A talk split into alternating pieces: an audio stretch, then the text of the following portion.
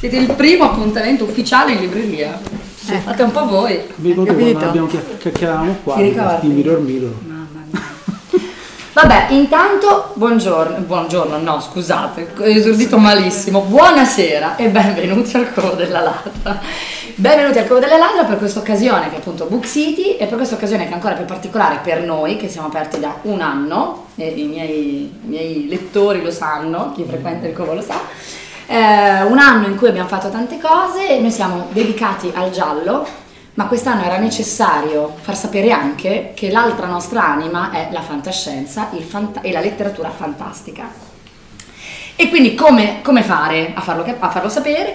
Con uh, questa kermesse di tre giorni che ci sta abbastanza impegnando eh, e per la quale devo anche dire grazie a Emanuele che è qui accanto a me perché a aprile di quest'anno sì ci siamo incontrati un pomeriggio in libreria e ci siamo detti, senti, io voglio fare questa cosa dedicata alla letteratura fantastica. Ho una mezza idea, chi possiamo invitare? E allora siamo messi a tavolino e abbiamo fatto il piano di conquista del mondo. Più o meno. e lui mi ha aiutato tantissimo anche nella scelta degli autori, delle case editrici, delle tematiche, insomma è stata una delle anime di, di, questo, di questo, Mirror Mirror, che è appunto questo eh, tre giorni che abbiamo voluto ribattezzare così perché giochiamo con i libri, lo usiamo come pretesto e dalla fantascienza chissà dove andremo a finire, verso nuovi mondi. Intanto vi do il benvenuto, questo è il nostro primo ufficiale incontro, per cui sono tesissima perché è l'inaugurazione vera e propria di sì. Mirror Mirror. La facciamo con Emanuele Manco e Flora Stagliano, che io ringrazio tantissimo per no, essere venuta fino a Milano. Eh, e io vi lascio la parola. Perché io, io voglio ascoltarvi. Oggi voglio Grazie. Prego. Beh, ciao a tutti alcuni ci, con alcuni ci conosciamo, con altri invece no, quindi appunto mi ripresento Emanuele Manco, curo Fantasy Magazine, una rivista online dedicata alla fantasy a, a, a 360 gradi, eh, mi occupo anche di fantascienza come editor e come scrittore, eh, insomma di fantastico in generale, per me il fantastico non ha confini eh, Flora è una vecchia amica principalmente, ma è soprattutto una professionista del settore, anche lei come traduttrice, come adattatrice per serie televisive. E quindi eh, mi è sembrata una, una scelta intanto valida dal punto di vista professionale poi perché appunto c'è un'intesa quindi anche eh, è, è, piacevole fare queste cose con persone con cui non, non, non, diciamo, c'è intesa eh, ci si capisce su come, la, su come, fare le cose. Non, c'è niente di male in questo. Quindi la bravura l'amicizia nasce l'idea di portare l'esperienza della traduzione e non solo, Flora organizza da ormai vent'anni, diciamo oggi, la Dipcon, una conferenza dedicata al fantastico dal cinema alla televisione agli, alla, alla, alla, alla, scienza, alla fantascienza, al, al libro, eh, ormai da vent'anni a Fiuggi, una quattro giorni, eh, anche quella densa di eventi. Eh, discutavamo proprio quanto, fosse, quanto, vedeva, quanto Flora vedeva se stessa in Mariana, di, quando sentiva che ti chiamavano per le cose, no? Dico, eh, finalmente stavolta sto tranquilla, non tocca a me. È la persona che invece ha la Dipcon, eh, sì. ha questa figura che tutti Mamma cercano. Poi, poi, dopo dobbiamo fare una chiacchierata. Eh, Quindi, insomma, è una persona che era mh, da, nel, nel, settore, ho trovato lì, eh, mi ricordo quando nel 2008 sono andato per la prima volta a una Dipcon e insomma nasce, e da lì per me è anche nato un po' tutto proprio dal punto di vista professionale, da quella prima Dipcon, proprio perché queste occasioni sono occasioni di incontro e anche la sua esperienza professionale nei suoi ricordi, in quello che abbiamo, mi, mi ha raccontato, nasce anche da questo, cioè dalla, dalla in, dalla convergenza, dall'incontro tra persone che hanno una passione e che ne fanno una professione. Sì. Perché sì. come mi, mi, ricordi per esempio il tuo primo approccio con la, fantas- con la traduzione di fantascienza? Il mio primo approccio con la, con la tra- perché io nasco in realtà come traduttrice, allora, sono l'unica in famiglia che parla le lingue straniere, quindi sono la pecora nera della famiglia. E praticamente mh, ero un'appassionata di fantascienza da sempre perché soprattutto mio padre, fantascienza fantasy, mi ha messo in mano a otto anni Il Signore degli Anelli, leggevo Urania da piccola, me li leggeva prima lui, poi li leggevo io, quindi insomma poi ovviamente tutti i fumetti da Marvel, eccetera, eccetera. E, mh, Nasco però, dopo il liceo linguistico ho fatto scienze politiche, quindi nasco come traduttrice tecnica, diritto internazionale, economia, ma sinceramente non mi piaceva proprio. Allora a un certo punto scopro praticamente che, che Fanucci pubblicava i libri, aveva cominciato a pubblicare i libri di Star Trek, io a tempo perso traduco un romanzo intero che non è stato mai pubblicato, tra parentesi, Vado alla Fanucci e dico salve, io mi chiamo Flora Stagliano e traduco così. Pa. Lui non ha mai acquistato quel libro, però evidentemente l'ha letto e mi ha proposto subito di iniziare a lavorare sui romanzi di Star Trek, cosa che mi ha fatto molto piacere perché io comunque ero un'appassionata, eccetera. Il problema poi qual è stato? Che siccome conoscendo diciamo la materia ed essendo un'appassionata, eh, lui non, ha, non, riceveva reclami dai fan perché li trovavano tradotti bene, soprattutto il Techno Bubble, eccetera. Non mi spostava dei libri di Star Trek, per cui gli ho detto: Ma dammi qualcos'altro. E mi ha dato la novellizzazione del primo film degli X-Men, che è stato un passo avanti. Poi però da lì sono andata praticamente alla mia prima Italcon, che è il convegno dei professionisti diciamo, del settore del fantastico in Italia e mi sono trovata a sostituire all'ultimo momento la, la traduttrice della, della Llewellyn, che era la scrittrice ospite. E una persona deliziosa tra l'altro, oltre ad essere una bravissima scrittrice era molto interessata anche ad altri panel. C'era un panel scientifico su Marte, canali Schiaparelli, eccetera, io glielo stavo traducendo e dietro di me vedo che si siede un signore che io non conoscevo e la sera a un certo punto stavamo al bar di un albergo e mi fa ma tu la faresti una prova di traduzione per me? Ho detto ma sì, guardi volentieri, scusi, ma lei chi è?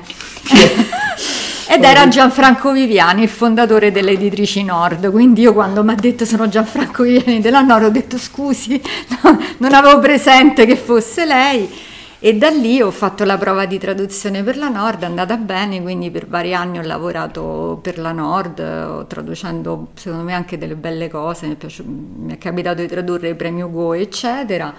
E poi da lì Armenia, Urania, che è stato in un certo senso il coronamento del mio sogno di bambina, perché quando tu leggi una cosa da piccola e poi ti trovi, per un caso anche fortuito, ma a, a tradurre il libro del, dei 60 anni, insomma, certo. mi ha fatto piacere, devo essere, devo essere sincera. E parallelamente, siccome ho sempre avuto una, una, grande passione sia per i libri che per il cinema e la televisione, ho, ho, cercato praticamente di entrare anche nel mondo del doppiaggio. Prima sono entrata come, come traduttrice poi è stata quasi un'evoluzione naturale, per cui adesso faccio l'adattatore. Per curiosità, voi sapete cos'è un adattatore? No. Allora, L'adattatore è la persona che basandosi su una traduzione letterale, perché la cosa importante, parlando appunto di traduzioni, mm. secondo me è la differenza tra la, tra la, traduzione editoriale in senso puro e la traduzione per il doppiaggio. La traduzione per il doppiaggio è comunque considerata per legge assimilabile a quella editoriale, per cui mh, non c'è partita IVA, c'è ritenuta da conto, fiscalmente così.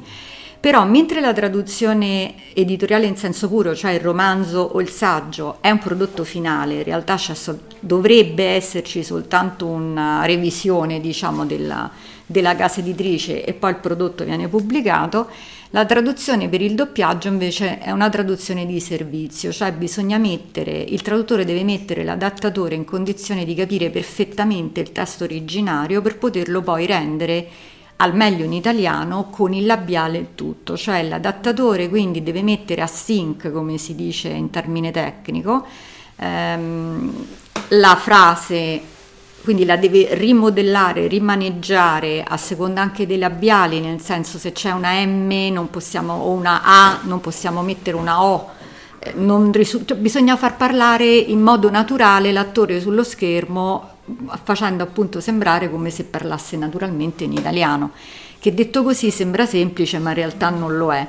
E, ehm, e quindi poi ho cominciato, ho cominciato ad adattare tanti anni fa e, e, visto che nel settore non sono effettivamente molte le persone che hanno comunque un background di fantascienza o di fantastico, mi è capitato di venire spesso chiamata per, per mia fortuna, perché ovviamente io faccio un po' di tutto, però è chiaro che se mi offrono una serie di fantascienza o di fantasy sono contentissima. E mi è capitato di fare quindi supervisioni di doppiaggio all'inizio, traduzioni eccetera e poi adesso di, di, curare e supervisionare delle serie che forse alcuni di voi avrete visto sia di fantascienza che non e, e per me ovviamente sono, sono, le cose che preferisco insomma perché rientrano nella mia, nella mia passione insomma diciamo Ma... così. traduzione, torniamo all'aspetto tradu- della traduzione, la, studi umanistici, eh, studi giuridici e pure grande appassionato di fantascienza che nella sua seconda parte appunto ha la scienza. Questo, una persona con un background umanistico come risolve il problema di tutto quello de, che appunto è scienza, magari anche infodump, magari tutte quelle parti in cui i tecnicismi abbondano? No, beh, prima di tutto, effettivamente a forza di leggere fantascienza o di seguire delle film di fantascienza, alla fine comunque una cultura di base almeno scientifica te la fai, quindi a capire alcune cose di base ci arrivi. Poi certo, quando capita, come è capitato a me, di tradurre l'ultimo Urania che ho tradotto, eh, che era di Egan, che è un fisico, e tra l'altro era il primo libro della trilogia ortogonale in cui lui quindi immaginava questo mondo dove c'era mm, il tempo come quarta dimensione, stravolgeva la fisica eccetera, lì ovviamente non bastano assolutamente le ricerche, poi sinceramente me, mm, io cerco sempre di essere precisa per cui visto che Emanuele che come si è presentato è il direttore di Fantasy Magazine, ma nella vita è laureato in matematica, allora ho chiesto aiuto a lui, gli ho detto guarda riguardami queste, queste parti tecniche perché ovviamente la terminologia io non la ho. E, e, non si può uh, fare ovviamente un, un, lavoro fatto a tirar via, nel senso a quel punto le ricerche possono aiutare fino a un certo punto, poi serve l'esperto. È come quando, eh, non so, c'è una serie medica che va in televisione, c'è bisogno di un supervisore che sia un medico, per forza di cose, perché per quanto ci si possa impegnare non si può essere, eh, conoscere tutto, no? Assolutamente, per cui eh, si fa così. Poi se si ha la fortuna, come nel mio caso, di di organizzare anche una manifestazione, come ho detto, sono pres- presidente di questa piccola associazione culturale, ma siamo già a vent'anni di convention e, e, molti appassionati comunque del settore poi nella loro vita professionale sono ingegneri o matematici o fisici o quello che è, quindi poi se capita un, un dubbio si, si chiede aiuto a chi è l'esperto del settore, secondo me questa è la strada giusta da da seguire, così come sarebbe buona norma se qualcuno deve tradurre qualche cosa chiedere a un traduttore professionista magari. Eh, cosa che nel doppiaggio non, spe- non avviene sempre perché eh, molti, avendo studiato magari in inglese al liceo, pensano molti adattatori di poter tradurre da solo l'adattamento per l'adattamento che poi faranno, però poi vengono fuori appunto delle cose un po' imbarazzanti che spesso nota anche il grande, il grande pubblico. Insomma. Ma poi c'è anche nella, nello specifico del doppiaggio televisivo cinematografico ci sono anche altri problemi di controllo del, della nomenclatura, controllo sì. del, di, di, diciamo, ci sono altri aspetti, per esempio dei, quando, qual è stato uno dei casi più, più rigidi nella tua esperienza? Ma eh, uno dei casi più scoccianti di doppiaggio dal punto di vista tecnico è quando bisogna doppiare qualcosa per Netflix, perché Netflix pretende la corrispondenza assoluta delle sillabe tra l'originale e l'italiano, il che vuol dire che eh, siccome normalmente l'italiano, la frase tradotta in inglese tradotta in italiano è più lunga, Si usano alcuni trucchetti di solito in doppiaggio, tipo se il personaggio, se l'attore comincia a parlare di spalle o comincia a parlare fuori campo, si fa anticipare la battuta in italiano, fa, quindi il doppiatore parla prima di quando in realtà l'attore parla o finisce dopo, per poter mettere più o meno tutto. E, però ad esempio Netflix questa cosa non la vuole per cui noi ad esempio ci siamo trovati, non so se alcuni di voi avranno visto forse Expanse, ciao Silvio, avranno visto Expanse la serie e noi avevamo questo problema della corrispondenza assoluta, però in un caso abbiamo proprio il direttore del doppiaggio più che altro ha parlato proprio con la responsabile della supervisione eccetera, non lo potevamo fare perché c'era questo virus che era si trasportava per via aerea, sì, potevi mettere aviotrasportato, ma sembrava proprio che stesse su un aereo, insomma, qualcosa del genere. Quindi alla fine abbiamo detto, guardate, qua non si può fare diversamente, dobbiamo prendere almeno tre sillabe in più e ce l'hanno concesso. Questo quindi è un problema perché già c'è la limitazione del labiale, la limitazione comunque del tempo perché se le battute sono in video come diciamo noi, chiaramente se, se la bocca dell'attore è chiusa tu non, non puoi mettergli un suono sopra. E per cui a seconda anche del cliente ci si può prendere più o meno libertà. Eh, eh, per esempio questo problema non l'abbiamo avuto con una serie che parte proprio stasera su su Mediaset Premium mi sembra, che è Krypton e su Krypton invece non, non, abbiamo avuto questo problema, quindi abbiamo potuto allungare un pochino le battute. Ovviamente voi non ve ne rendete conto, ovviamente si può fare soltanto se non c'è la musica a coprire, se bisogna vedere bene nella colonna internazionale quello che c'è, tutta una serie quindi di problemi, però a volte diciamo che, che si può fare. E, ehm, per il resto... Krypton ha dato altri problemi però, perché quando sì. sono dei mezzo eroi, supereroi e franchise ci sono altri problemi, no? Ci sono altri problemi perché chiaramente ti devi basare su quello che è il pregresso, quindi in Italia Superman è stato tradotto, i fumetti Superman sono stati tradotti, non tutti ma molti. E quindi anche se la serie, se, se la vedrete, è una serie il cui protagonista praticamente è il nonno di Superman ed è ambientata su Krypton, comunque eh, I creatori sono dei grossi appassionati di Superman, quindi qui e lì hanno messo alcuni riferimenti comunque a quello che noi già conosciamo della saga, diciamo, della, della storia. Per cui lì c'è stato un grosso lavoro di ricerca che abbiamo dovuto fare, eh, per, anzi tu mi hai anche aiutato molto nel, nel reperire alcuni fumetti eh, per vedere ad esempio se una determinata cosa era stata già tradotta in italiano oppure no, perché se è stata già tradotta bisogna comunque, comunque mantenerla. Però la cosa molto positiva è stata che all'inizio mh, c'era la supervisione sì. della, della Warner perché erano terrorizzati perché comunque era un prodotto insomma per loro importante eccetera. Tra l'altro Krypton in America è stata la serie che ha battuto tutti gli ascolti su sci-fi. Ha avuto molto più successo anche di Expanse per cui per loro era un prodotto molto importante. Quindi all'inizio volevano supervisionarla anche se in realtà appunto c'ero io che, che supervisionavo però giustamente loro sono i clienti e io ho sempre un po' di timore in questi casi perché se ti capita il supervisore che conosce la materia è un grosso aiuto, se ti capita quello che la materia non la conosce può essere un problema. Sì.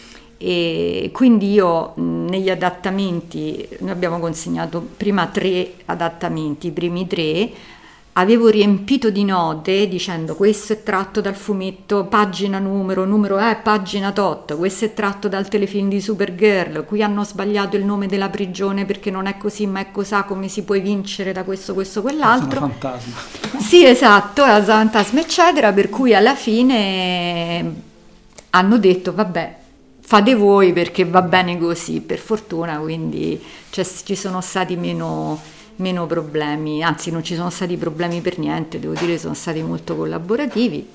A me è una serie che è piaciuta, non è una serie solo per giovani, perché mm-hmm. ultimamente stanno uscendo queste serie un, secondo me un po' troppo orientate al pubblico giovanile, questa invece secondo me è fatta molto bene, anche perché ci fa scoprire Krypton di cui in realtà si è parlato molto poco nei fumetti di Superman. Per me è fatta bene, poi forse perché c'è un cast quasi tutto inglese, non, non lo so, però a me, a me, è piaciuta da appassionata. Qua non ho visto perché non ho visto Voglio episodi dire. per vie traverse, quindi in realtà non, non, non l'ho vista ma mi ripromettevo di vederla. Ehm, in realtà, per esempio, ci sono anche altri problemi. In questo caso porto per esempio la mia esperienza di consulente di alcune serie di franchise, Flash e Gotham. E mi ricordo che io eh, appunto dovevo essere l'esperto che diceva ok, il nome di questo super criminale il traduttore non l'ha, l'ha cannato e, eh, e, invece il personaggio volevano chiamare, credo per esempio, eh, alcuni, mh, mm, perso- un personaggio che eh, mi, mi, ricordo forse la cosa più eclatante credo che fosse che il Joker lo, volevano trasformare in Jolly, il pinguino non sapevano bene, un altro volatile, insomma cose inventate perché eh, sì, non lo so, gli, gli, sembrava meglio invece che chiamarlo pinguino. Ora, non erano ancora i super criminali in Gotham, però erano comunque quei personaggi, certo. quindi comunque cambiargli i soprannomi sin dall'inizio eh, sarebbe stato un errore. Ma il problema molte volte della traduzione questi, con queste major è che loro non ti fanno vedere il prodotto video. Nel caso specifico di, di Gotham, io non, non ho, ho, visto dei dialoghi tradotti in italiano senza avere gli originali perché? Perché la Warner assolutamente ti copre, eh, ti copre il, il, diciamo, non puoi vederli perché c'è il copyright, perfetto non mi date l'originale, mi date la traduzione, non posso vedere il video, quindi decontestualizza tutto. Ora, per me eh, che dovevo fare solo il consulente, magari non vedere il video poteva non essere un problema, ma per chi deve adattare, tradurre e magari appunto non è un esperto della materia, anche, sono, anche, se, è, anche se, è, espertissimo, la, la, decontestualizzazione dal video diventa un problema sì, della traduzione. Io sinceramente mi sono sempre rifiutata di fare qualunque tipo di traduzione, anche solo traduzione per il doppiaggio, se non avevo il video. La cosa terribile è quando capitano dei video che non si vede niente. Io ad esempio ho lavorato, sì, ho lavorato sulla prima stagione di Clone Wars di, di Lucas, che è una cosa assurda a livello di, uh, di sicurezza. Praticamente avevo un video in bianco e nero con una X così davanti, con scritto 1 e ho dovuto firmare praticamente col sangue una dichiarazione in cui dicevo che se fosse andato in giro quel filmato io sarei stata responsabile civilmente, penalmente, bla bla bla di tutto quanto. Addirittura nello scambio delle mail utilizzavamo un nome in codice, non si usava Clone Wars, ma si, non so perché avevano scelto Giovanna d'Arco. Era of Arc, comunque vabbè e effettivamente poi magari era una cosa pure un po' esagerata, però lì c'è il problema del, dell'adattatore, come dici giustamente tu, soprattutto se il filmato lo danno in bianco e nero ed è scuro perché non si vede bene la bocca, non si vede bene la bocca, non si capisce bene chi parla, eccetera, eccetera, però purtroppo è così e lì poi ci pensa eventualmente il direttore del doppiaggio in sala a sistemare la frase se non, è, se non, è, perfetto, se magari tu pensi che è in campo ed è fuori campo sì. o, o, cose di questo genere, insomma, perché, perché comunque non si vede bene.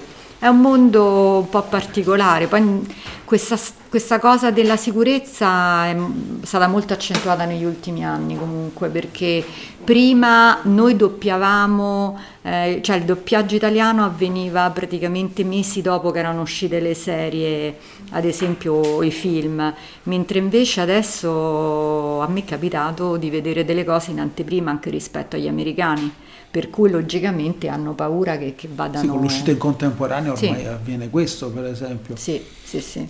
Quindi la necessità della segretezza la, la impongono per evitare che si diffondano ma infatti, i Ma infatti file. noi abbiamo l'embargo su tutto quello su cui abbiamo lavorato, su cui stiamo lavorando, che non è stato ancora pubblicizzato dal canale. Cioè io per dirvi, vi ho detto di Krypton perché stasera va in onda, ma altrimenti io fino a una settimana fa a Emanuela avevo detto guarda che non posso parlare eventualmente di Krypton perché magari decidono alla fine di mandarlo su un altro canale, di, man- di posticiparlo e quindi non, non, si può fare. Insomma, giustamente comunque la serie è di proprietà del cliente, quindi è il cliente che decide poi che cosa, che cosa farne, insomma. Ma nel caso letterario, torniamo alla, alla letteratura, qualche controllo c'è. Eh, io, io, ah, io, ho sentito da per esempio la Silvia Castoldi delle, degli aneddoti abbastanza allucinanti del, della revisione successiva, cioè quando capita che un editor decide che tu hai chiamato una nave, una, una, mi ricordo lei ha raccontato che c'era una, sì, una, nave, una nave, che si chiama la Monitor e il, il, il revisore del, della traduzione ha deciso che era il Monitor perché non aveva capito il contesto e quindi gli ha, no no guarda hai sbagliato, invece non ha, il contesto era abbastanza chiaro. Cosa di questo genere? Cioè il, nel processo... No, a me per fortuna sui, sui, romanzi devo dire che non mi è capitato, mi è capitato il contrario, nel senso che ho trovato io degli errori dell'autore. E, ad esempio, ora non mi ricordo di cosa si trattava di specifico, ma mi ricordo che era comunque un romanzo ambientato sulla Luna e l'autore aveva tirato fuori una, una cosa che era, mi sembra un lui aveva chiamato, cioè per lui era un cratere o una montagna, mentre invece io ero andata a controllare perché non mi fido ed era invece uno dei mari, mm-hmm. cose del genere, quindi l'ho fatto presente all'editore, infatti nell'edizione italiana è stato, cioè era corretto e poi è stato avvertito anche l'autore, origi, insomma, l'autore proprio per cambiarlo eventualmente anche in inglese. A me per fortuna queste cose non, non sono successe, ho sempre avuto degli ottimi, degli ottimi revisori, però io è anche tanto che lavoro nel settore per cui eh, sai quando ti capita ad esempio di avere Riccardo Valla che ti fa la revisione, Riccardo Valla per me è stato uno dei più grandi traduttori che abbiamo avuto in Italia, eh, che conoscerete tutti per il codice da Vinci, ma in realtà oltre a quel libro orrendo lui ha, ha tradotto delle cose meravigliose ed era bravissimo, era mm, coltissimo ed era molto preparato, per cui se hai la fortuna di avere invece un revisore bravo, impari tanto tu Mhm. Quindi a me queste cose nel campo proprio letterario puro non sono successe, invece sono successe di, di ogni colore nella, nel settore del doppiaggio, sia quando facevo supervisioni io, eh, io vi giuro, vi giuro che ho trovato in uno Star Trek il buco del verme per il wormhole. E, per cui alla fine, dopo una valanga di correzioni, mm-hmm hanno, dato, hanno, deciso di affidare le traduzioni sì, a me. I fasatori, i, fasatori. i cioè tante cose che poi purtroppo alcune quando non c'era questo controllo sono, sono diciamo, scappate in tutta la, la, serie anni 60 ogni tanto. Sì, ma anche nel... adesso ce ne sarebbero state tante che sarebbero andate in onda, non parliamo poi dei sottotitoli perché ci sono state delle cose, beh qui insomma siamo tutti adulti quindi magari vi racconto questa eh, stavo facendo su, la supervisione dei sottotitoli per Star Trek Deep Space Nine e a un certo punto c'era una scena ambientata in un ponte ologrammi, che è quindi dove si ricostruiscono questi ambienti, eccetera, è stato ricostruito un casino. A un certo punto c'era questo sottotitolo in cui una attrice doveva distrarre una guardia, perché in realtà dovevano fare una rapina, e doveva dirle guardia guardia mi hanno rubato tutte le fish. Allora in italiano buona norma è che il plurale, il nome plurale di una parola straniera perde la S e lo pronunci com'è. Però diciamo che il buon senso porterebbe a dire in questo caso lo lascio fish, al plurale lo metto in corsivo, invece no, avevano tolto la S. Detto oltretutto da una donna non era proprio carino e quello ovviamente siamo riusciti a, come dire, a, a, fa, a, a evitare che finisse, che finisse, in onda, oppure non so... Un... Perché quello è un altro lavoro, sì. precisiamo, quello di sottotitolo è un'altra traduzione ancora, no? È un'altra traduzione ancora perché lì c'è l'obbligo invece della lunghezza della frase che è dato prima di tutto dalla lunghezza del testo che può andare a video, secondo dal tempo che può stare in video e quindi anche lì è, è una cosa ancora diversa e, e, lì si vedono certe cose, cioè, quando, quando, tagliano i sottotitoli veramente escono fuori delle cose meravigliose. Io mi ricordo sempre in Deep Space Nine eh, Jake Sisko, il, il figlio del, eh, del, del, capitano, che era un ragazzino di 11-12 anni sì. nella serie, che a un certo punto il sottotitolo avevano tagliato un pezzo ed era venuto vengo sempre quando la stazione è sotto attacco anche quello diciamo che non era carino che andasse in onda. Poi avevano scambiato il Dom, che era il Dom Perignon perché era la puntata con, con James con Bond. L'avevano, no, l'avevano sbagliato, l'avevano preso proprio per un, un'unità di misura inventata, ah. quindi era diventato un'unità di misura. Eh, poi, ma tante altre cose sono, sono, successe che insomma sono state evitate, altre, altre no.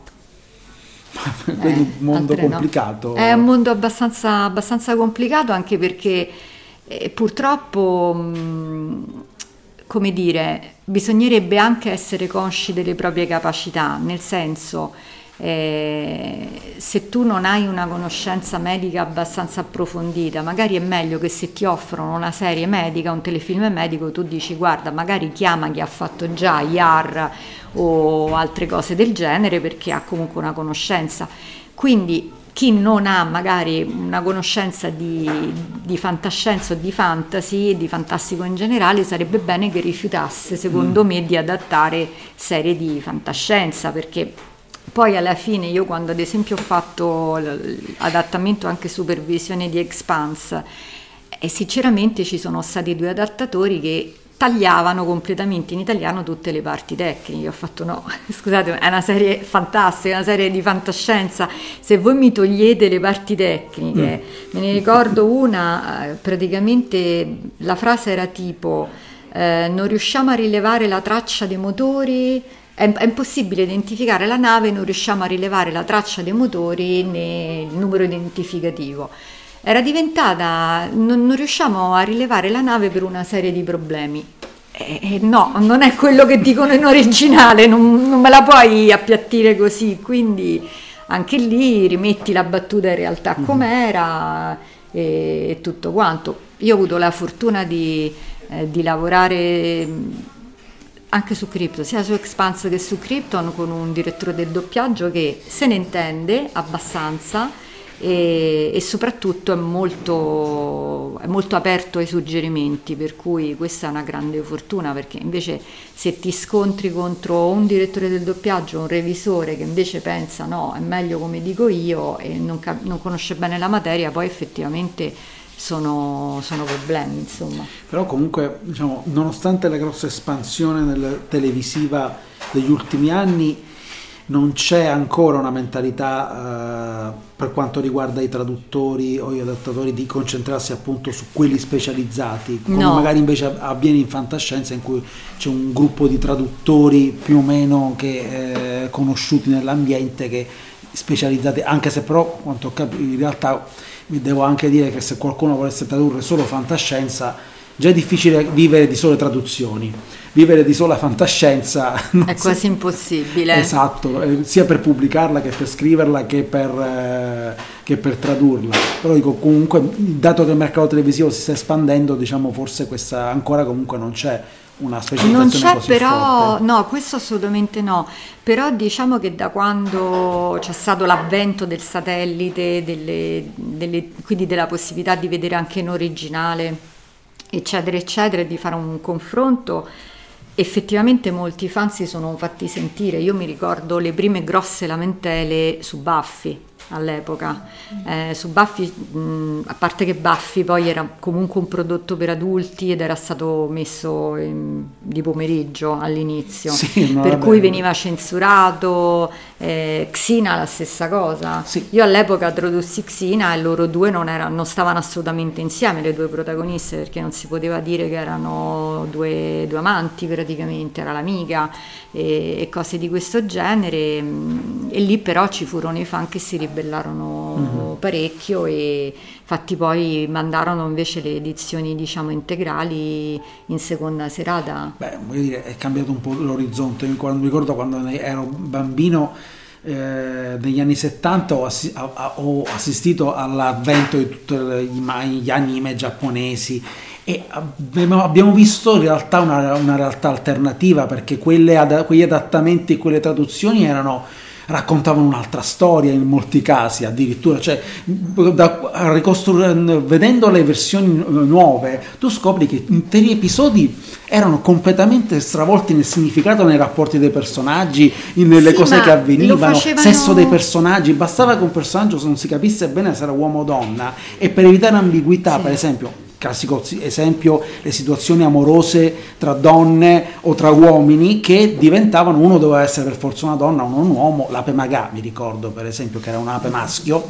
che invece io ho scoperto che, che da bambino per me era femmina l'ape magà e quindi c'era una, un, una, un, momento in cui si innamorava di, una, di un'altra ape femmina e quell'episodio era stato tradotto con una forte amicizia anche in quel caso, mentre appunto... Eh, quindi... Ma poi questo era un problema generale del doppiaggio, non riguardava soltanto, come dici tu, questi problemi, perché io me ne sono resa conto con uno dei primi lavori che ho fatto, che è stato il, sono stati i sottotitoli di Attenti a quei due, una serie che io ho amato tantissimo quando ero bambina e mi sono resa conto, eh, lo so, ma mi sono resa conto che il doppiaggio era stato fatto in maniera assolutamente libera cioè, mentre prima ehm, si, eh, la cosa importante era che funzionasse il doppiaggio in italiano, che funzionasse l'italiano, Adesso con il fatto che si possono vedere gli originali si tende molto di più, cosa su cui io sono d'accordissimo, all'aderenza all'originale. Cioè adesso tu cerchi di non cambiarlo l'originale. Io Perché mi ricordo... gente sa, ha i sottotitoli sì, di DVD, ha internet, ha tante certo. fonti per poter capire. Io mi ricordo una traduzione che ho fatto per un'adattatrice, sarà stato 15 anni fa, in cui veniva citato l'Hobbit e io le missi una nota grossa così, dico guarda che è un libro che è molto famoso anche in italiano, il titolo è rimasto uguale. Lei per tutta risposta ha cambiato, perché siccome lei non lo conosceva ha detto no, non lo conosco io, quindi non lo conosce nemmeno l'utente, l'utente medio. E allora alla fine, primo, presunzione da parte tua perché comunque cambi l'originale. Secondo, in teoria la televisione dovrebbe anche aiutare, come dire, ad essere un mezzo divulgativo, no? Quindi non sai cos'è l'Hobbit, vattela sì. a vedere, magari lo leggi pure che ti fa bene e invece purtroppo era così, invece adesso no, adesso sono molto più... adesso stiamo arrivando quasi all'opposto, all'eccesso opposto, perché ripeto, ad esempio il discorso delle sillabe, della corrispondenza delle sillabe, quello crea, crea comunque dei, dei, problemi sicuramente. Sì, un esempio delle libertà che mi ricordo erano brani che dall'italiano tradotti in inglese poi tornavano in italiano con una nuova traduzione perché il traduttore non si accorgeva che erano passi di Tasso o di, o di poeti italiani sì. o della Divina Commedia per esempio. Beh, oppure tornando al campo della fantascienza, doppiaggi che erano stati fatti male perché non si conosceva l'argomento. non so se eh, qui c'è qualcuno che ha visto la serie Babylon 5, ad esempio, che per me è una delle più belle che siano state fatte la, la, prima stagione doppiata dalla Rai non è mai andata in onda perché il doppiaggio era talmente pessimo che non l'hanno mandata in onda. Infatti, quando poi Jimmy decise di finire il doppiaggio perché la terza stagione non era mai stata doppiata, e notate che parliamo di una storia d'arco che si svolge in cinque anni. Anche lì una, una storia alternativa a quella che ha presentato la Rai la prima eh, A quel punto, infatti, praticamente abbiamo ridoppiato. Eh, prima e seconda stagione, doppiato la terza che era inedita e mantenuto quarta e quinta perché non si poteva rifare tutta, non c'era il budget, però le prime due sono state rifatte, ma anche lì erano successe delle cose terrificanti, tipo l'orizzonte eventuale invece dell'orizzonte degli eventi, quindi a volte c'è, a volte non c'è. Eh, c'è la battaglia, della, la battaglia della linea che, che, è un caposaldo in Babylon 5 l'adattatore non sapeva di che si stava parlando, l'aveva tradotto come la battaglia dell'equatore. Cioè, queste cose, capisci, non, non, purtroppo, purtroppo è così, del resto...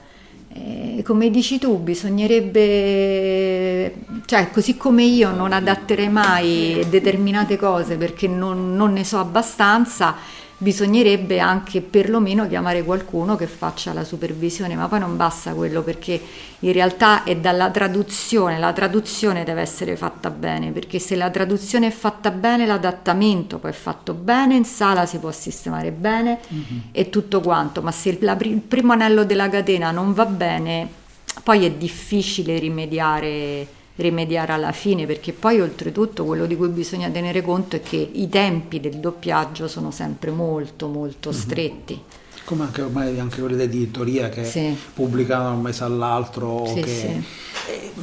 Praticamente dell'andare a nozze con i fichi secchi. Io editor di importanti collane che mi, visto, mi, sono sentito rispondere sì faremo fare quella revisione a un consulente specializzato che ci aiuta gratis ok? Eh, se sei, purtroppo allora eh, quelli sono i problemi. Magari a certe collane vengono tagliati viene tagliato anche lì i fondi per, per il consulente e quindi poi il rischio ma ormai però eh, il problema è che il rischio non si può, cioè non, secondo me non si può più correre proprio perché il livello di attenzione è diverso. Però appunto, cioè voi non vi rendete conto voi come utenti del potere che avete.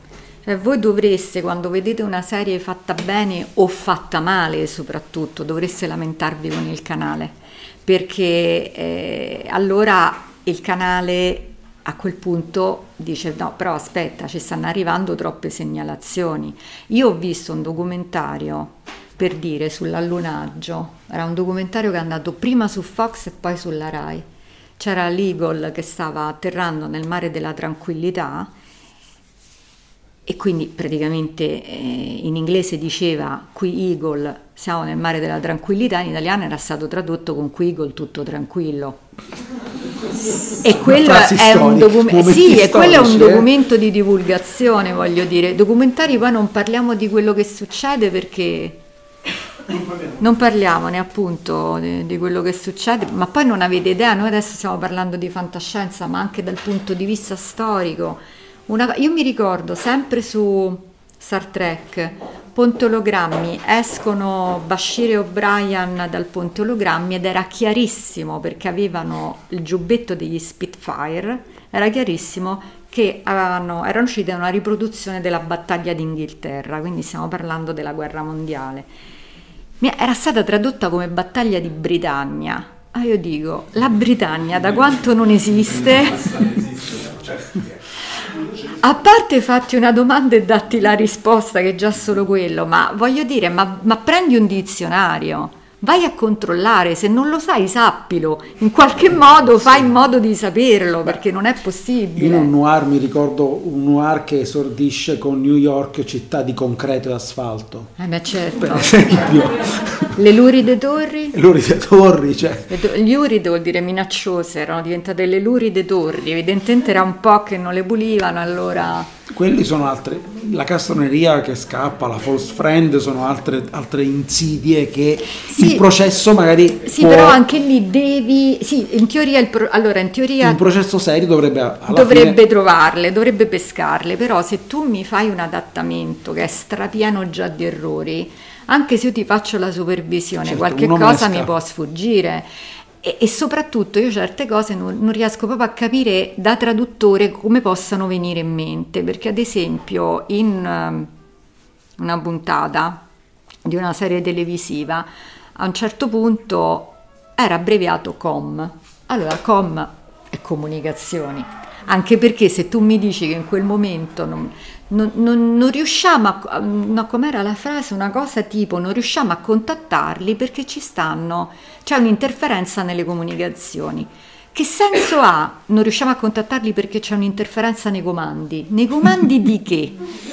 nel comando che ti hanno dato, nel comando dell'astronave, non, non è proprio... Cioè, poi appunto non, non, rendersi conto che quello che hai scritto non ha senso. No, appunto. Né, a poi, questo a me, io purtroppo ho il grande difetto di essere una fan di fantascienza e fantasy, quindi oltretutto quando vedo queste cose dal punto di vista professionale mi, mi ci incavolo due volte perché dico ma pensa se andava in onda tra l'altro e, e mi dà fastidio perché non vedo per quale motivo non dobbiamo avere invece in Italia va anche molto di moda sparare sul doppiaggio e su, in certi casi sono anche d'accordo, però se il doppiaggio è fatto bene, credetemi che ci si butta tanto sangue sopra, è molto curato e tutto quanto, ci sono vari passaggi, si fanno le nottate per poter sistemare le cose, perché poi comunque devi andare in sala minimo con quattro episodi, perché ci sono questioni di costi, eccetera.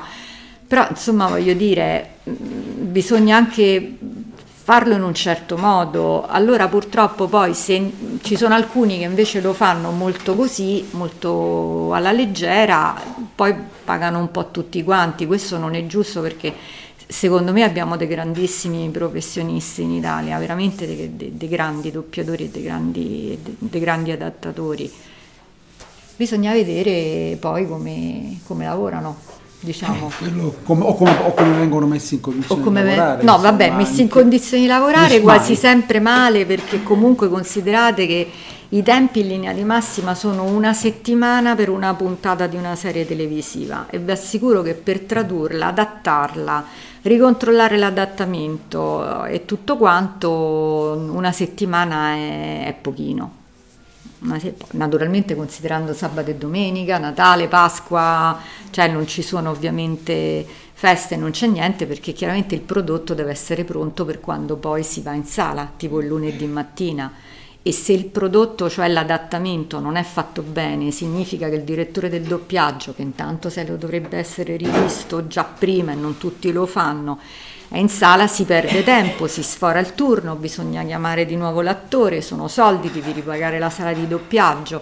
Non sembra, ma mm-hmm. poi si parla di parecchi soldi di, di differenza, insomma, quindi... Il discorso è sempre quello, come in tutti i campi, se lo fai in maniera professionale, lo fai con coscienza è un conto, se lo fai così tanto per fare, poi a me quello che dà molto fastidio da appassionate quando capitano le serie appunto di fantascienza e ti capitano magari i colleghi che vabbè è fantascienza. E eh no è, è fantascienza.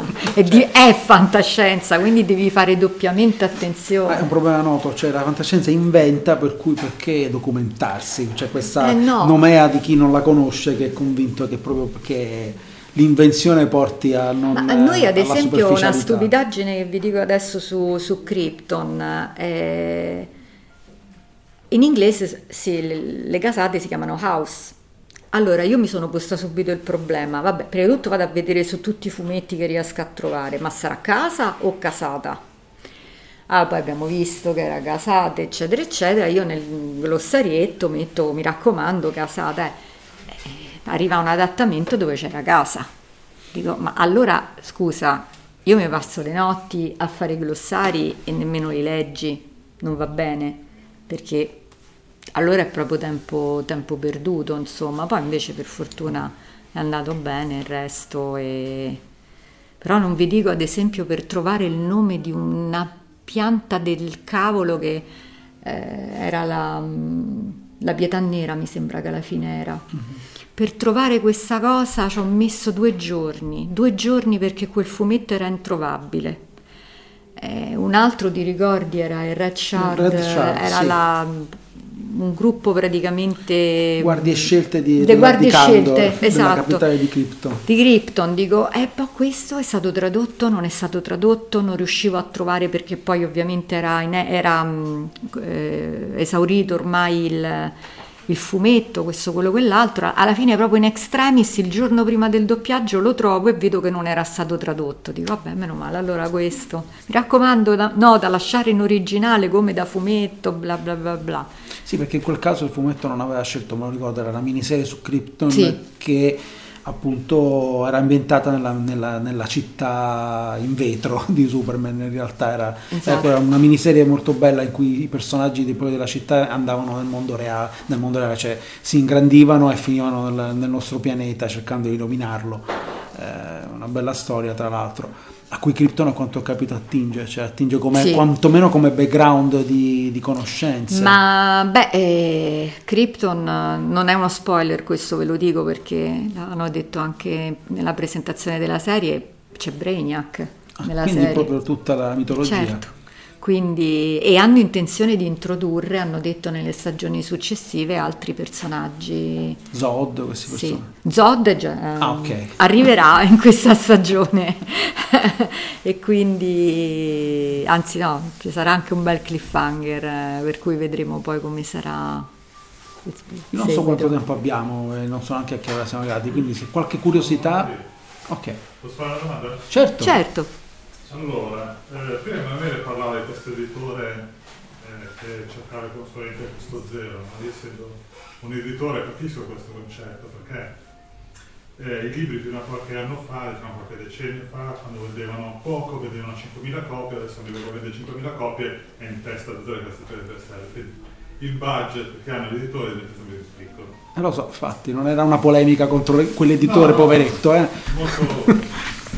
eh, però chiede a Flora se secondo lei eh, questo pericolo si sta già vedendo anche nelle serie televisive, perché negli ultimi anni col fenomeno dei vari streaming, no?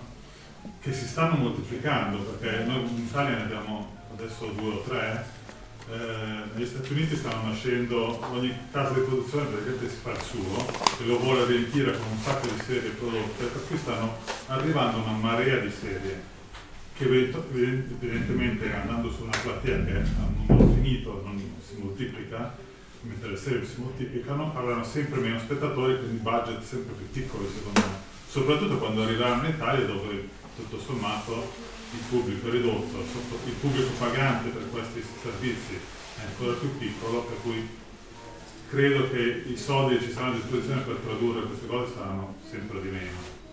Ma Stai gu- vedendo una cosa del genere già adesso? Guarda, per fortuna nel doppiaggio è chiaro che c'è un mondo dove tante persone accettano tariffe da fame, però poi il prodotto è di conseguenza, diciamo. E ora come ora il doppiaggio, a differenza dell'editoria, è regolato comunque da un contratto nazionale, per cui in teoria sotto a quei compensi non può scendere. Poi nella realtà si scende, ma, ma in teoria si scende di poco. Per cui diciamo che quello che non c'è è il consulente, quasi mai. Cioè, io per dire in passato, quando vi, vi dicevo della consulenza di, per varie serie di Star Trek, Farscape, Babylon 5, sono sempre stata pagata a parte. Per quanto riguarda eh, oggi come oggi, a me ad esempio non è mai capitato un lavoro esclusivamente di consulenza.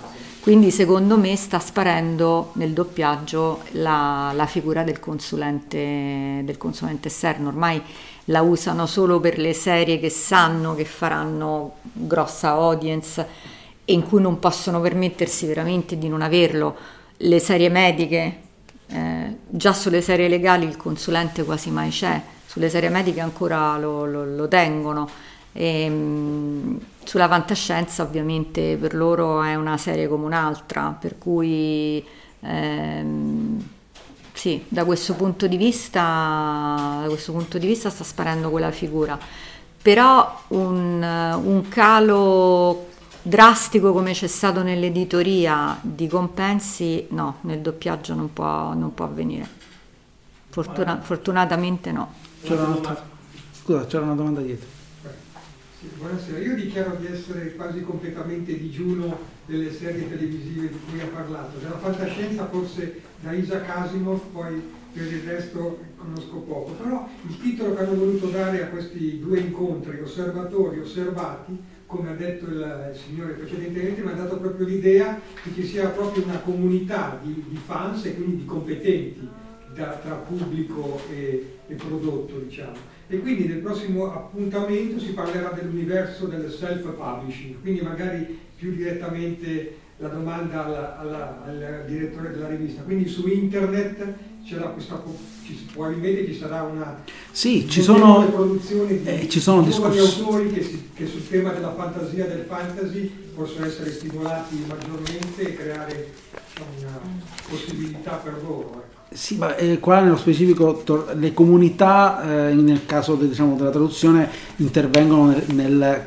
nel, sindacare o controllare che la traduzione sia fatta rispettando il prodotto originale. Delle, in questo caso diciamo, l'intervento della comunità della rete è questo, eh, quando appunto le, le comunità corrite di fan eh, si accorgono che eh, una, una, un'arma, un congegno non viene chiamato con, con, un termine che rispetta l'originale, allora in quel caso insorgono. Era un motivo per cui per esempio ho fatto la traduzione, la consulenza che fu, fa, fu pagata per fortuna all'epoca in Gotham and Flash, proprio perché in quel caso tenevano queste comunità. Questi, queste, che tra l'altro eh, c'è da dire anche che sono intervenuti in alcuni casi in doppiaggi e traduzioni e anche forse un po' drogando il mercato perché molte volte è capitato che fan club venissero interpellati a titolo gratuito per appunto e risultano poi magari si accontentano magari della, della nomenclatura eh, supervisionata dal fan club di perché così dà il marchio di qualità alla, alla rete, al pubblico, al fan eh, dal, dalla, diciamo, dire, la, l'imprinting, ok, abbiamo, il prodotto è stato fatto bene, però non è stato fatto professionalmente, non è stato fatto da, da persone che hanno, che hanno, monetizzato il loro tempo, che eh, francamente non è una cosa brutta, perché se parliamo di cultura, parliamo di eh, cultura audiovisiva, letteraria, quello che è, eh, c'è gente che lavora 8 ore al giorno, 10, 12, anche esattamente come una persona che, che redige il bilancio di un ufficio come una persona che eh, fa il programmatore settore o fa un'attrattività, quindi non capisco veramente, io non, quando mi, vengo, mi viene a dire eh, ah, gli editori o eh, la casa editrice o la, la major cinematografica lo fa per il denaro. Eh si, cambia, cioè, si deve vivere. Eh, non, eh, il tempo, tu, io non, non vado dal, dal, salumiere a dirgli ok, ti do visibilità oppure sai, io ho, ho, tradotto una serie fighissima, io sono quello che ha collaborato con la serie fighissima. No, a me servono i soldi che quella serie fighissima mi ha dato per il lavoro che ho fatto o quella collana editoriale che ho curato. Cioè, bisognerebbe un po' rientrare in quest'ottica, invece eh, sono vent'anni ormai forse che con la, il motto la cultura non si mangia ha gradualmente abbassato questi livelli. Spero che appunto se nell'audiovisivo ancora c'è resistono. No, ehm, sì, nell'audiovisivo resistono e poi la cosa che mi fa piacere è che stanno arrivando dei prodotti non soltanto dall'America molto ah, ecco, molto validi. Ci, ci, stanno chiudendo. 5 minuti. Ok. okay. cioè, Luca. Una domanda diversa, totalmente diversa. Nel, soprattutto per i prodotti che vanno di fantascienza o diciamo di fantasy eccetera eccetera che vengono fruiti dai vent'anni in giù. Tutta gente che fruisce attraverso il computer attraverso le serie eh, dirette per esempio dagli Stati Uniti piuttosto che da altre. Quindi dove almeno io lo vedo personalmente di traduzioni zero si va direttamente all'originale. Questo, visto che poi eh, questa gente poi eh, salirà e eh, porterà in Italia, che è un mercato un po' particolare per queste cose, a fruire direttamente del, del prodotto in lingua originale? Ma sicuramente lo fanno già adesso e io sono molto favorevole perché secondo me uno dei modi, vado contro i miei interessi, ma uno dei modi per imparare le lingue è sicuramente vedere le serie in originale. Però ora come ora non stanno arrivando soltanto serie in inglese, stanno arrivando tante altre lingue e non si può fare su tutto. Non so ad esempio quanti di voi hanno visto La Casa di Carta che è stato un fenomeno eh, io per dire ho fatto quella e quando l'ho vista ho detto guardate questo è un prodotto eccezionale secondo me, questo farà un grosso successo. Per curiosità l'avete vista in spagnolo o in italiano? Spagnolo. Ecco, ok. Sì. Ah, va bene. Ok, però 9 persone su 10 a cui lo chiedo l'ha vista in italiano, per dire. Eh, però adesso parlando proprio invece del, dell'argomento della fantasy, fantascienza. Eh, ma sai, ad esempio... Si porta dietro, cioè viene trainato anche da altri tipi di prodotti. Sì, anche il prodotto letterario. Cioè, che ormai sì. sempre meno vengono localizzati. Questo sì, però, però, da un altro lato, allora da un lato sono, sono d'accordissimo, però in Italia la cultura del doppiaggio, cioè io purtroppo vedo tanti giovani che l'inglese non lo sanno e non, non, lo sanno a livello di seguire una serie televisiva, quindi poi alla fine non so quanti realmente sono in grado di seguire una serie televisiva bene in inglese, sinceramente, almeno dei giovani che conosco io sotto i vent'anni. Possono seguirne metà, tre quarti, ma tutta non ce la fanno quasi mai ancora. Magari se andassero un po' all'estero tornerebbero e, e la vedrebbero. Quindi da questo punto di vista sì, però per ora mh, continuano a doppiarle, nel senso non si è arrivati ancora al punto... Uh, o magari molto spesso succede che la vedono in originale, però poi la rivedono in italiano per poter vedere se hanno veramente capito tutto quello che è. E poi stanno arrivando tante cose che non sono in lingua inglese.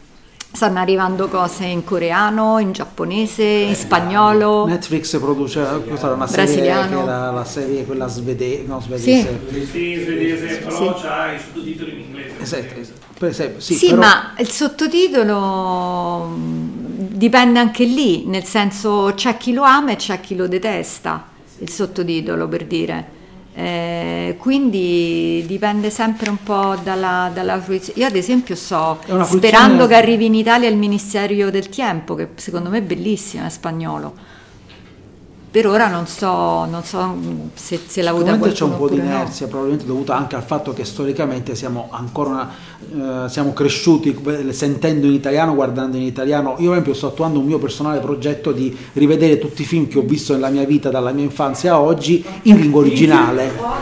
Cioè, gradualmente, gradualmente, so, gradualmente, quando ho, che so, la vita è meravigliosa e lo sto riscoprendo in inglese, No, o altri mm, film, perché mi sta siamo- incuriosendo, perché cre- sono cresciuto che per me non esisteva le- la lingua inglese e credo di avere purtroppo nel mio conversation le, le, eh, le stimmate di, questo di questa cosa. Però eh, è, è sicuramente riscoprire e rivedere. Adesso che mi occupo di critica cinematografica e vedo i film in originale al 90% nelle produzioni stampa, mi rendo conto che la recitazione degli attori è, è diversa Certo. ed è anche cambiato purtroppo il doppiaggio, eh, per esempio, degli attori rispetto al passato. Una volta c'erano più aderenza anche al tono di voce degli attori, mentre adesso le cooperative di doppiaggio che impongono delle scelte obbligate su alcuni attori molte volte non hanno voci che aderiscono perfettamente ai personaggi perché si- c'è un sistema diverso di attribuzione diciamo, dei ruoli.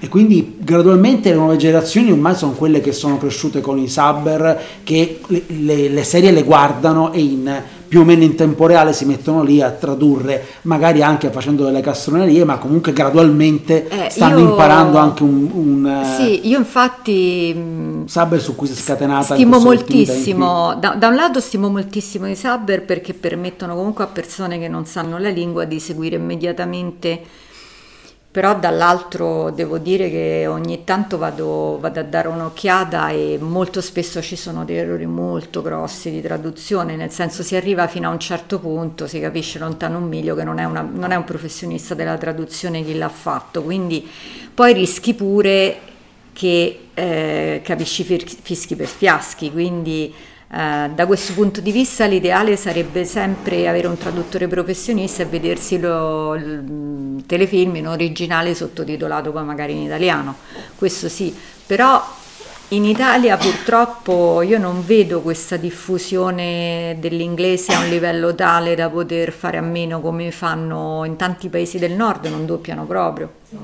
Il doppiaggio è caratteristica di Francia, Germania, Italia, poi lasciamo perdere tutto quello che è paesi dell'est, dalla Polonia in poi, perché lì c'è il narratore, non so se l'avete mai sentito. Una delle esperienze più stranate della, della mia vita è stata vedere Tintin uno- in, in lingua originale a Bruxelles e vederlo sottotitolato in francese e fiammingo. Eh, fiammingo. E quindi vedere gente che parlava in inglese, sottotitoli in una lingua che almeno in parte capivo, ma un'altra che non capivo e comunque il cervello andava, l'occhio andava lì Eh, sì. a, a leggere quella maledetta frase in fiammingo che, per- che non Per significava quello dicevo niente. sottotitolo a volte dà fastidio, perché l'occhio Eh, comunque va perché lì. l'occhio ci va e cavolo, avrei preferito a quel punto vederlo totalmente in inglese anche capendone la metà. Mia cognata è svedese, lei fa il lavoro, però non importa. Sono tornato in Svezia a vivere con mio fratello e loro tu accendi la tv. Tutto in inglese? Tutto in Certo. Ma, ma lì tutti parlano inglese, da sempre. Bene, io Ah, lì credo- anche le persone di 70-80 anni parlano inglese. Anche a scuola fanno Io credo inglese. che comunque adesso dobbiamo, dobbiamo dare un po' di spazio a Francesco, no? Quindi adesso vi ringraziamo tutti Grazie a e tutti. ricordiamo gli altri Avete ascoltato Fantascientificast, podcast di fantascienza e cronache dalla galassia. Da un'idea originale di Paolo Bianchi e Omer Serafini, con il contributo cibernetico del Cylon Prof Massimo De Santo e la partecipazione straordinaria di Elisa Elena Carollo. Potete seguirci ed interagire con noi sul nostro sito fantascientificast.it su Facebook alla pagina Fantascientificast, su Twitter sul profilo Chiocciola Fantascicast, sul nostro canale Telegram t.me barra Fantascientificast, sulla nostra community Telegram t.me barra FSC Community. Se siete particolarmente timidi potete utilizzare la vecchia, cara e affidabile posta elettronica, scrivendoci all'indirizzo redazione chiocciolafantascientificast.it. Tutte le puntate sono disponibili sul nostro sito, su Apple iTunes, su Spotify e su Podbean all'indirizzo podcast.fantascientificast.it. Se volete potete lasciarci una valutazione a 5 stelle su Apple iTunes ed offrirci una birra romulana o un gotto esplosivo pangalattico sostenendoci tramite una donazione PayPal o Patreon utilizzando gli appositi pulsanti sul nostro sito. Fantascientificast è una produzione amatoriale, non si intende infrangere alcun copyright, i cui diritti appartengono ai rispettivi detentori. Autorizzazione SIAE 56125359. Nessun byte e nessun tribolo sono stati maltrattati durante la produzione di questo podcast. L'equipaggio di Fantascientificast vi augura lunga vita e prosperità e vi dà appuntamento alla prossima puntata lungo la rotta di Kessel. Marty! Devi tornare indietro con me. Dove? Indietro nel futuro. Momento, che stai facendo, Doc? Mi serve carburante. Via, svelto. Entra in macchina. No, no, no, no, no, Doc, sono appena tornato. Jennifer è qui, andiamo a fare un giro con la mia nuova fuoristrada. Eh, forse anche lei. È una cosa che riguarda anche lei. Ma di che, di che cosa stai parlando? Che diavolo ci succede nel futuro? Diventiamo tutti e due degli stronzi. No, no, no, sta tranquillo perché Jennifer andrà tutto bene. I vostri figli, Marty, bisogna fare qualcosa per i vostri figli.